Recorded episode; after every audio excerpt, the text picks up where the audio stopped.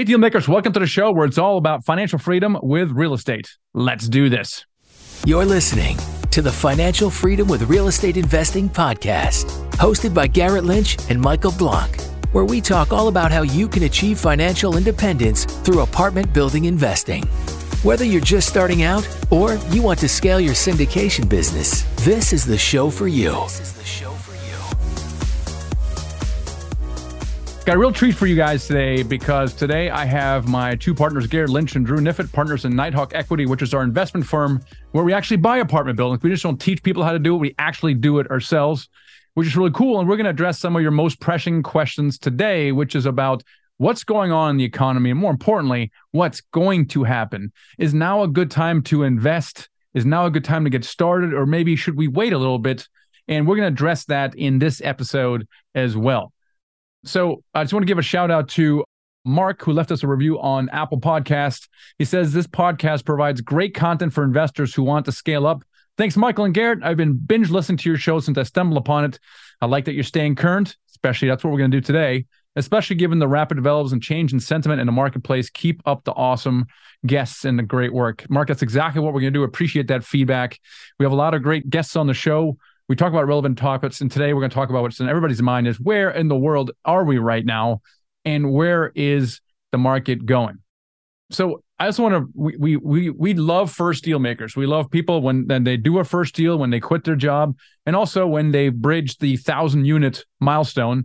Today I want to shout out Janish Patel, and he purchased an eight unit Chicago. It was worth eight hundred thousand dollars with a two hundred fifty thousand dollar capital raise and he used the SDA, watched the training videos in the SDA along with the YouTube to help him close his first deal. So congratulations, Janesh, on using some of our programs to help you do your first deal. So you're now on your way to financial freedom. With that, let's bring in a co-host, Garrett Lynch. Garrett, what's going on? What's going on, Michael? So normally we would banter back and forth, but we got a lot to cover in today's call here, and we have a special guest. We do. Andrew Kniffin is joining us today, which I'm super excited about. It. I know Michael is. Drew and I are are always in the trenches, making sure things are, are working in our portfolio. He has a really strong background in owning apartments, having owned at least 400 just himself, and has a background in corporate finance and real estate. So all the all those skills come in handy when we're running a business together. So welcome, Drew. Thanks, Derek. Great to be here. Great to be talking to you and, and Michael on the podcast today. Cool. So I think what we're going to do is dive into a few topics that are on everyone's mind. I know, which is what the heck is going on in the market right now. And we're going to give our, our market outlook and just, just kind of give you guys an update as to where we're thinking things are and how we're, we're making decisions inside of the business. So right now we're kind of, we're in the market cycle. It was, it was really, you know, hot, like super hot. Then it got, you know, cold and and in the last year it's been it's been really tough to make anything happen. I think we peaked out probably around maybe maybe february around that. Michael maybe you can talk a little bit about kind of where we're at. You know i mean uh, everything goes through seasons right? And and the economy and investing in real estate is no no difference. Before covid like you said it was it was like summer. Summer was red hot right? It was crazy. People like oh the market is too hot then all of a sudden, COVID hit, came to a screeching halt. All of a sudden, it was like Arctic, Arctic freezing cold. Oh my gosh, it's too cold right now. Maybe I should wait till it warms up. And then within months, it warmed up. You're like, oh, it's hot, too hot again, right? And so I think what happened is for years, probably since 20, I would say 2015, 16, the market really was on a tear. I mean, you couldn't you couldn't screw anything up with real estate. And so it was this really long summer, and all of a sudden, COVID hit, and there was this volatility and we skipped the fall and landed right in winter. So I think we're in winter right now. You can argue whether in the beginning, middle, or towards the end of it, but I think we're in a recession right now. And a lot of people would agree with that. Some people say, oh, well, we're not really in recession now. But if you look at the numbers, you see various indicators that in hindsight will look like a recession. For example, housing prices are falling. It's due, of course, to, to interest rates going up. But more importantly, the inflation has been a major problem. And how do you know this is a major problem? You know it with things like, for example, credit card debt. Credit card debt is literally this month going to cross the highest ever personal credit card debt in the history of the US world. Okay. So the highest. Why? because people are using their credit cards to pay their bills, right? At the same time, savings rate is literally at a record low, which means that people have depleted their savings rates and are now going into credit cards. If you look at the jobs report, if you study it really great, all these jobs are getting created. But if you look at the fine print, it's actually not new jobs being created, it's people taking second jobs. Why are people taking on a second job? It's because they're not making enough money in their first job. And that's why jobs are being created. But that's not a sign of a strong economy. That's a that's a sign of a very weak economy.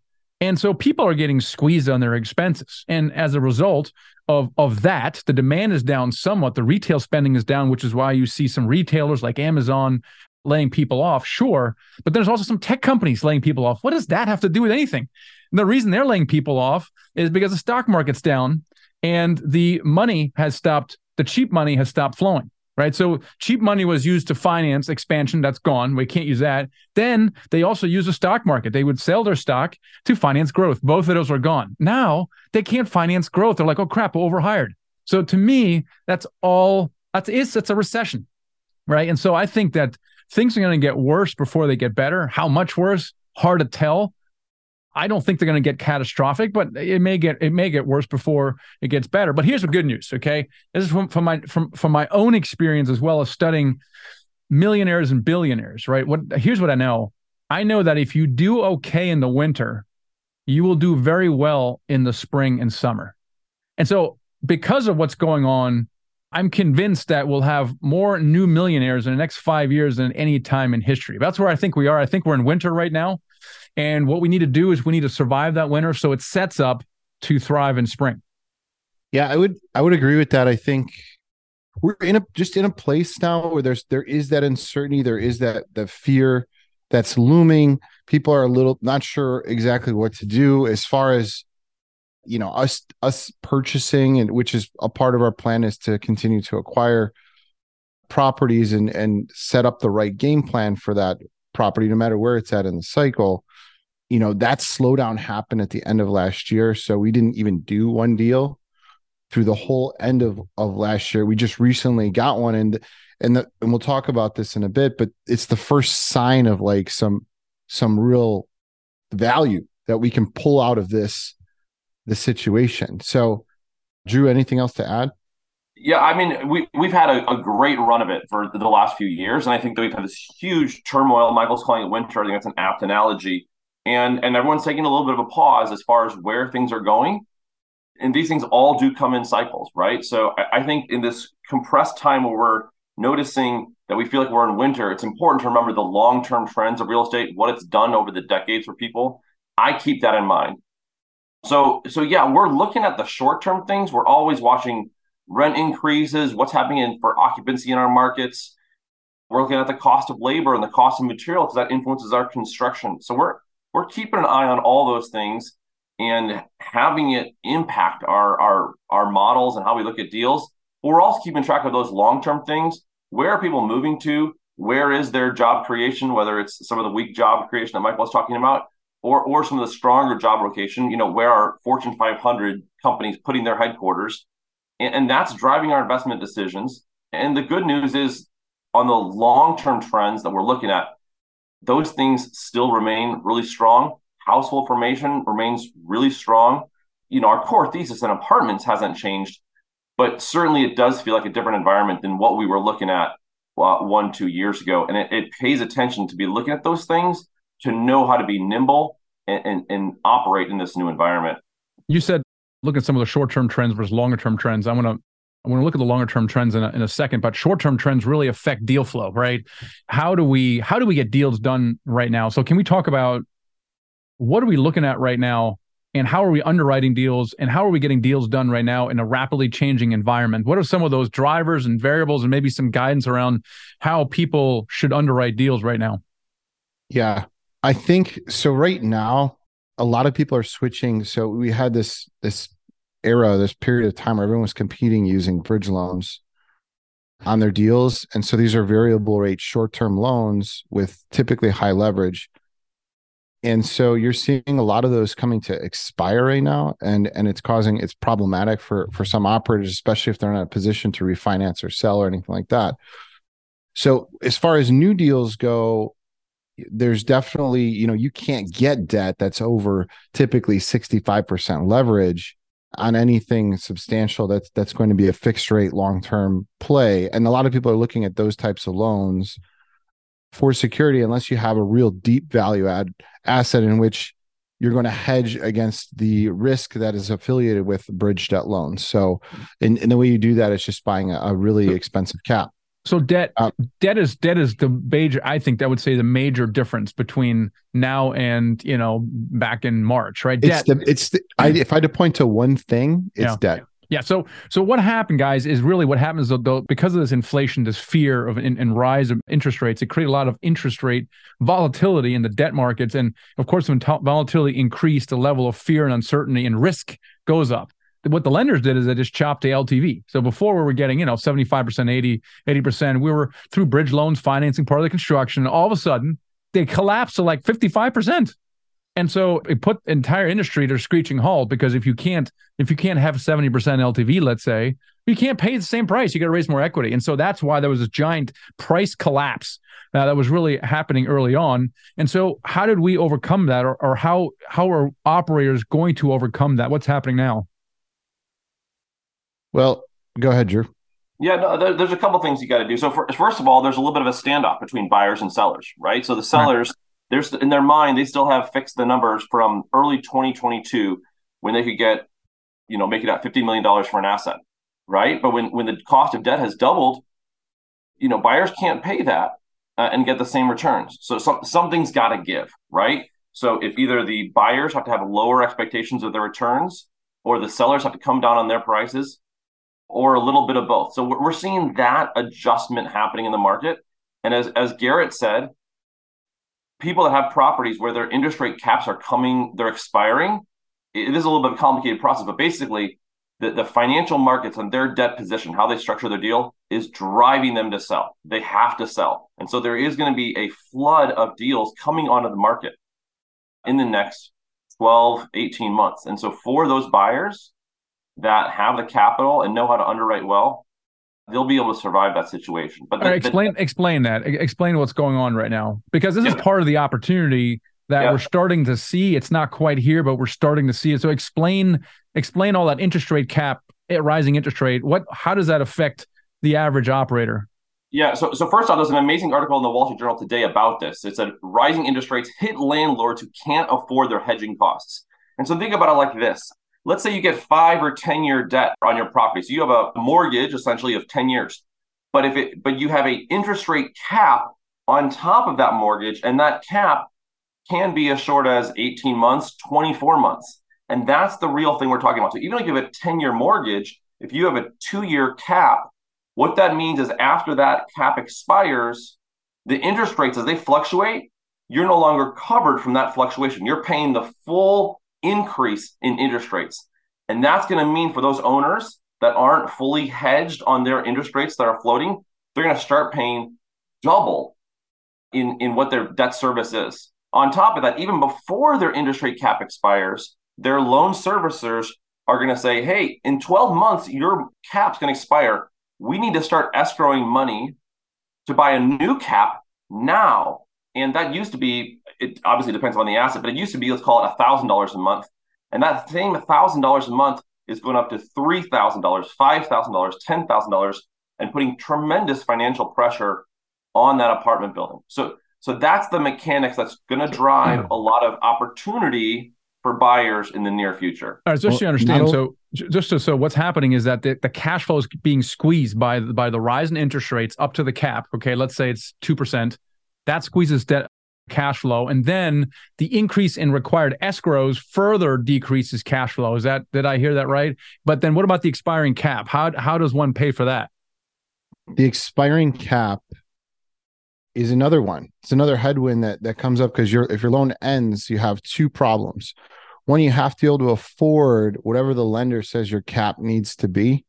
And typically those are are very very expensive. So on like a 30 million dollar loan you're looking at seven 700k to as much as a million two for one year of that that interest rate cap and that's just a hedge against the rising interest rates right the other issue you're dealing with is if there's an extension on the bridge loan, you have to operate well enough to qualify for that. There are debt yield constraints that if you don't meet those criteria, you have to either buy down the asset into into a level where it can meet those debt criteria mm-hmm. Or you forfeit the property over to the bank. So it's pretty dire. You're getting squeezed as time gets longer, as these interest rates stay up, and as time extends, you're going to see more and more of this issue coming. A lot of these people that were in the the bridge debt loans, they recently got them, so there, there's still a little bit of time left, and they're trying to ride it out. And so, as you get further into it, you run into these headwinds. And if you don't have access to capital as an operator or as, as an owner, it's going to be a really rough ride for you. So you said something I want to hone in on. If you're not a good operator, you won't meet debt service coverage ratio requirements. You won't be able to renew the loan or refinance. Okay. But that's the key. Let's talk about that for a second, right? Because here, I mean, here's what we're seeing across the board. There are good operators and there's average operators. Obviously, there's bad operators, but the good operators are getting their, their cash flow squeezed just as way anybody else. The difference, though, is that they're not going cash flow negative and that they're operating with 90% occupancy and therefore can either renew the loan or refinance out of the loan. That's the difference. Now, of course, what happens to investor distributions, Drew? Like during this time for good operators, what happens? What happens to that? Should should investors expect the same level of distribution as before, or or something less? Yeah, the truth is that that it, return the distributions will not always be the same as what they were before, right? If if interest rates are going to double, it's going to have an impact on distributions for investors. So as as this market changes, we're all adjusting, and that does include investors and what their expectations could be going forward. Now, having said that, if I can, we've we've really doubled down on our operational capabilities in the last year, seeing this coming, right? So we've taken our team at Nighthawk and we we've increased our, our headcount by by 400% in the last year because we really want to dot our I's and cross our T's on our operations, working with our property management to make sure that we execute as best we can in this environment to deliver on our business plan and for our investors. If you're interested in passively investing in multifamily syndications, we'd love to hear from you. Go to nighthawkequity.com, click the join button, and join our investment club. Fill out a short form, and then you can have a call with us, and we'd be happy to share with you some of our upcoming investment opportunities we have. That's nighthawkequity.com. Talk to you soon. So, Drew, that was for the good operators, right? Good operators means that they're going to survive the storm because yep. they were cash flow positive to begin with. They're operating well. They have options, right? Now, the average operator, or maybe the below average operator, let's say below average operator, they are not operating at 90%. Their cash flow was skinny before. And what could happen to the below average operator? So, the below average operator, and I've, I'm already seeing this right now, not a ton of these operators are talking about their problems. The few that I know that have, and I've, I've been to a few conferences and you can tell there's something wrong, but no one wants to admit it yet. And I was able to go to one and I pulled it out. A lot of people didn't even have interest rate caps and their operations were flopping. And those operators that are in that position, they're going to run out of time and they're going to be forced to sell to recover whatever they can or they have to find access to some kind of capital to recapitalize the deal somehow. So the, there's going to be you're going to see both of those scenarios play out. Now, if the markets interest rates come down, it's going to help. It's going to obviously put people in a better position to refinance, but you have to operate your property at a high level. You have to be 95% occupied. 90 is like the minimum threshold to be able to get dollars from a bank to take you out of your old loan. I think we're right at that stage where, you know, we're, we're about, I'd say in another year, you're going to see a lot more of this playing out. So what is the timing on on on this in next year or so? And and with regards to opportunity, Drew, what does that what does that mean for us and any any operator or even passive investor as they're eyeing the space? How do you assess the opportunity? Well, there's going to be dislocation, and dislocation creates opportunity. And, you know, that's what we're seeing right now. So, in the deal that we just put under contract and that we're going to market with in a little bit, there are some challenges for the owner, and the owner is just unloading this asset. And there's lots of upside for us, both on on on rent increases, occupancy increases, collections.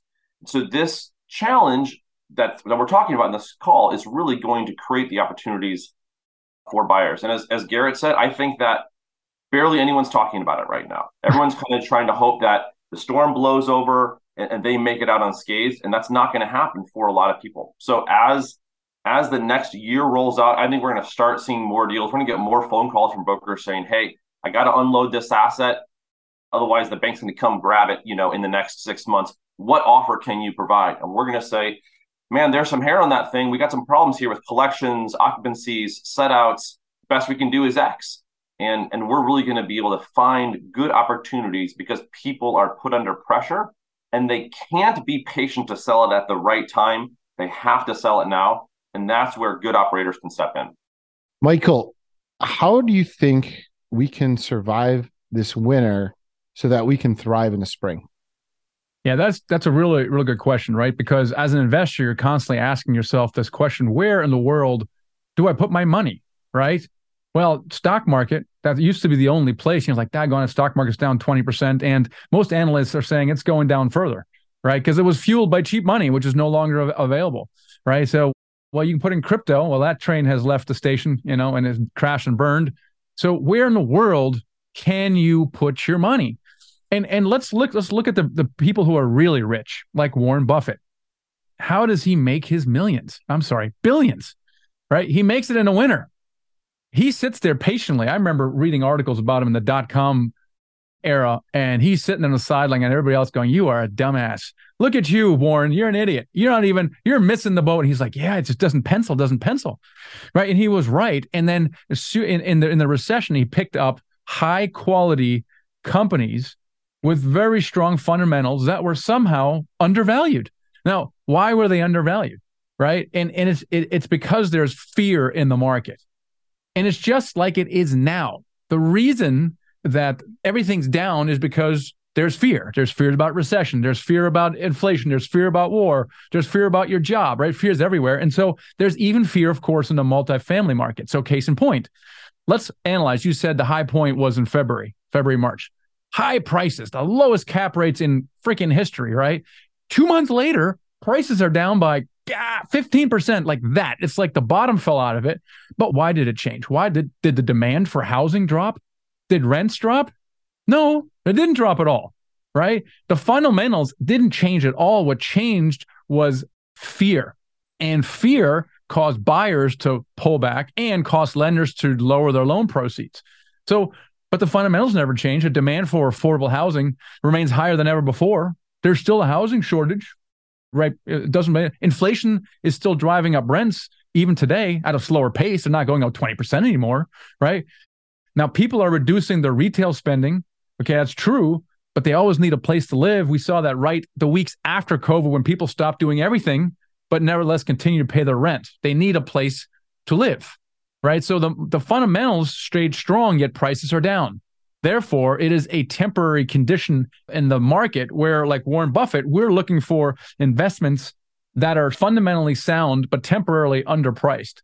Right. And so, what I'm saying is, we need to look for opportunities to buy undervalued assets that have several different requirements. One is they have to perform well in down markets, right? We have to look at what's called risk adjusted return, meaning that you don't just look at the return. Oh, look at the 18% IRR in that deal. Meanwhile, you know, it's a crypto farming deal. Okay. Super high return, but the risk is not taken into consideration. Now investors like, oh gosh, risk.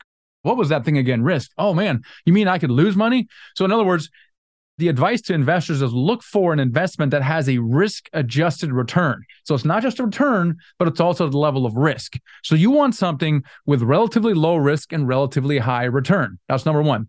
Number two is you want to invest in real assets. Is crypto real asset?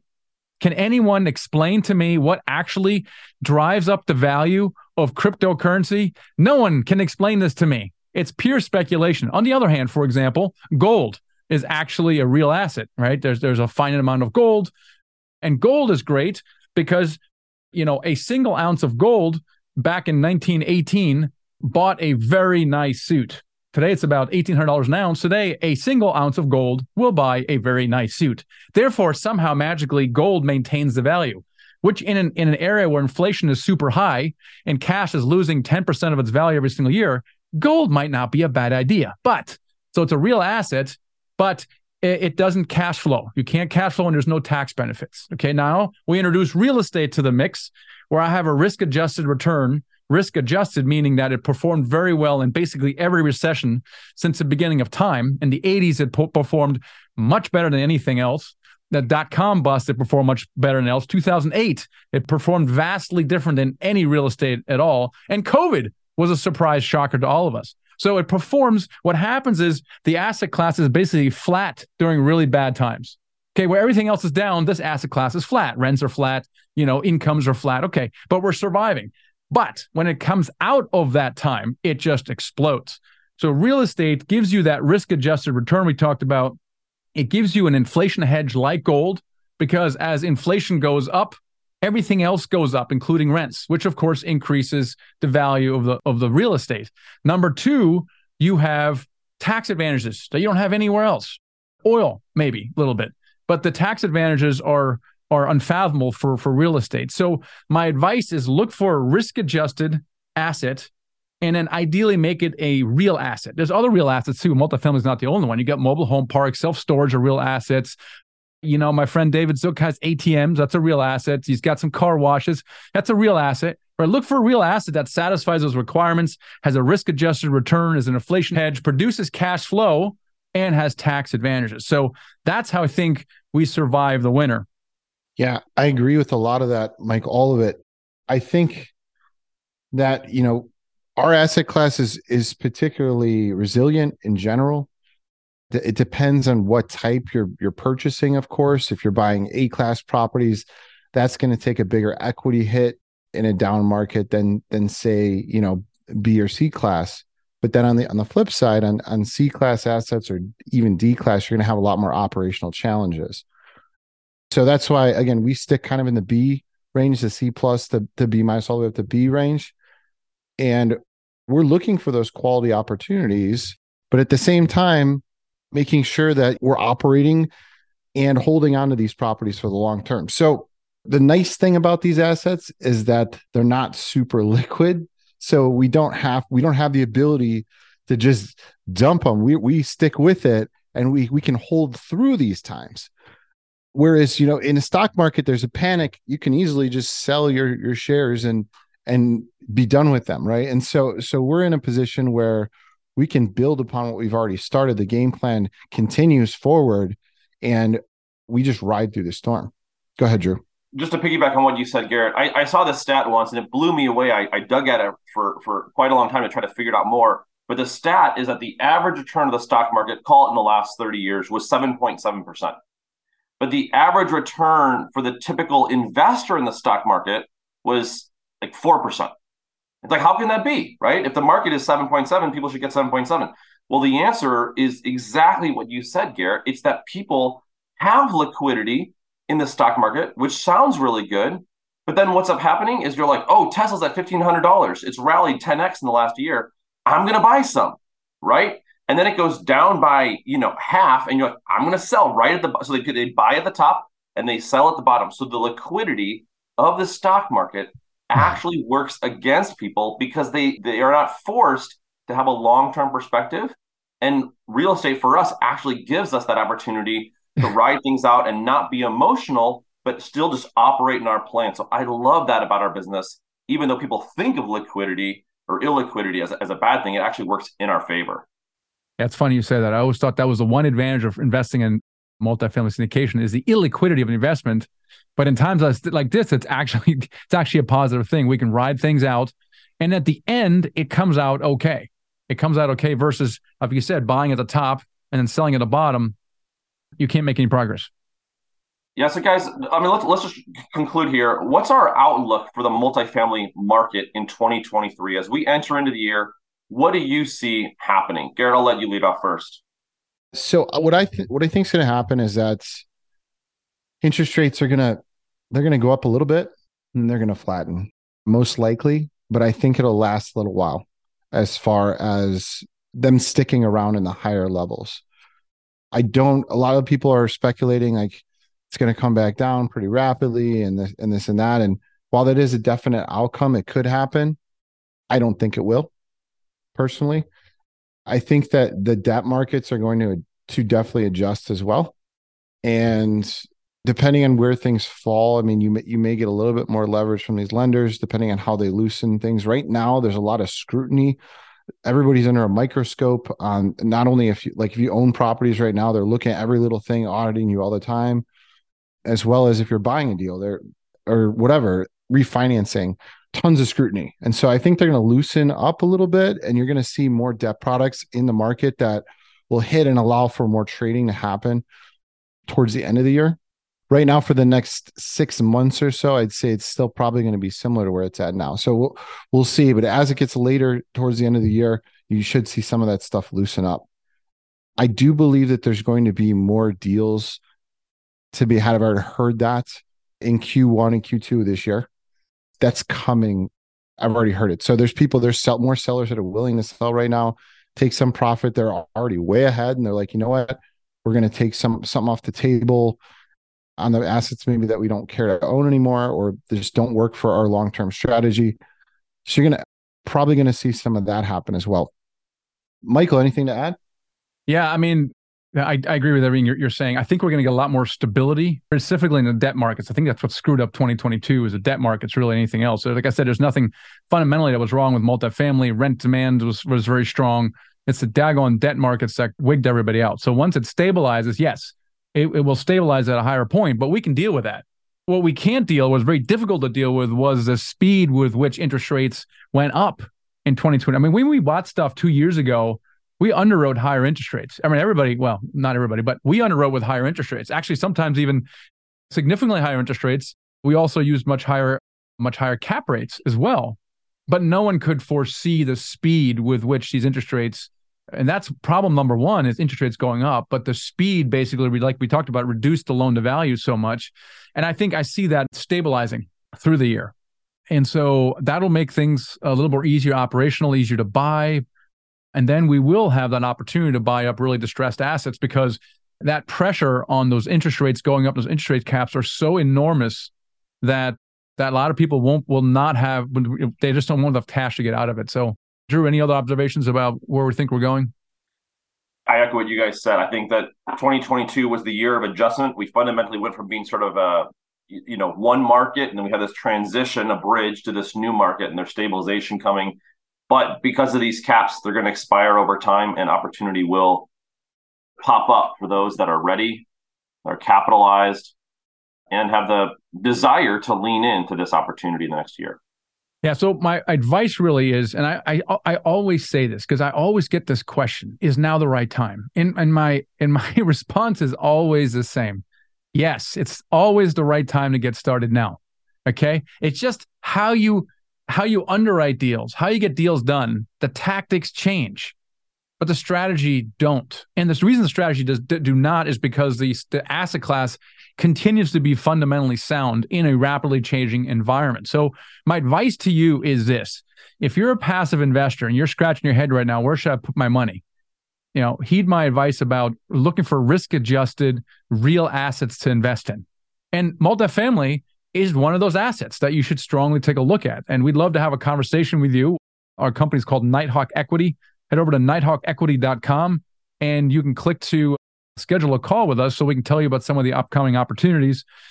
We have a deal under contract right now. We just hired a full time transaction manager that helps us underwrite more deals and identify more opportunities for you. So check that out as well. And if you're if you're like, man, I I I don't have the money to invest, or I really want to be the entrepreneur. I want to find a deal. I want to put it together. I want to raise the money. I love all that stuff. I want to become financially free. Then now is also the time to get started. It's time to get educated on it so that you're ready to take advantage of these opportunities we talked about probably starting now right and probably getting picking up steam 6 to 12 months from now be ready to pick those deals up have your education done have your investors lined up so if that's you, then check out some of our programs we have to help you get started with syndication. Go to themichaelblank.com forward slash mentor and set up a call with us. Just book a call and explore what we can do for you. I like to say we have something for everyone, and I'm sure we can help you make the next step. So hope you guys found that useful. Hopefully it was a it was a real view. It wasn't all rosy. It was it was more realistic on what's going on right now and, and maybe some practical advice of what to do. But the bottom line is this never wait. Today is the day.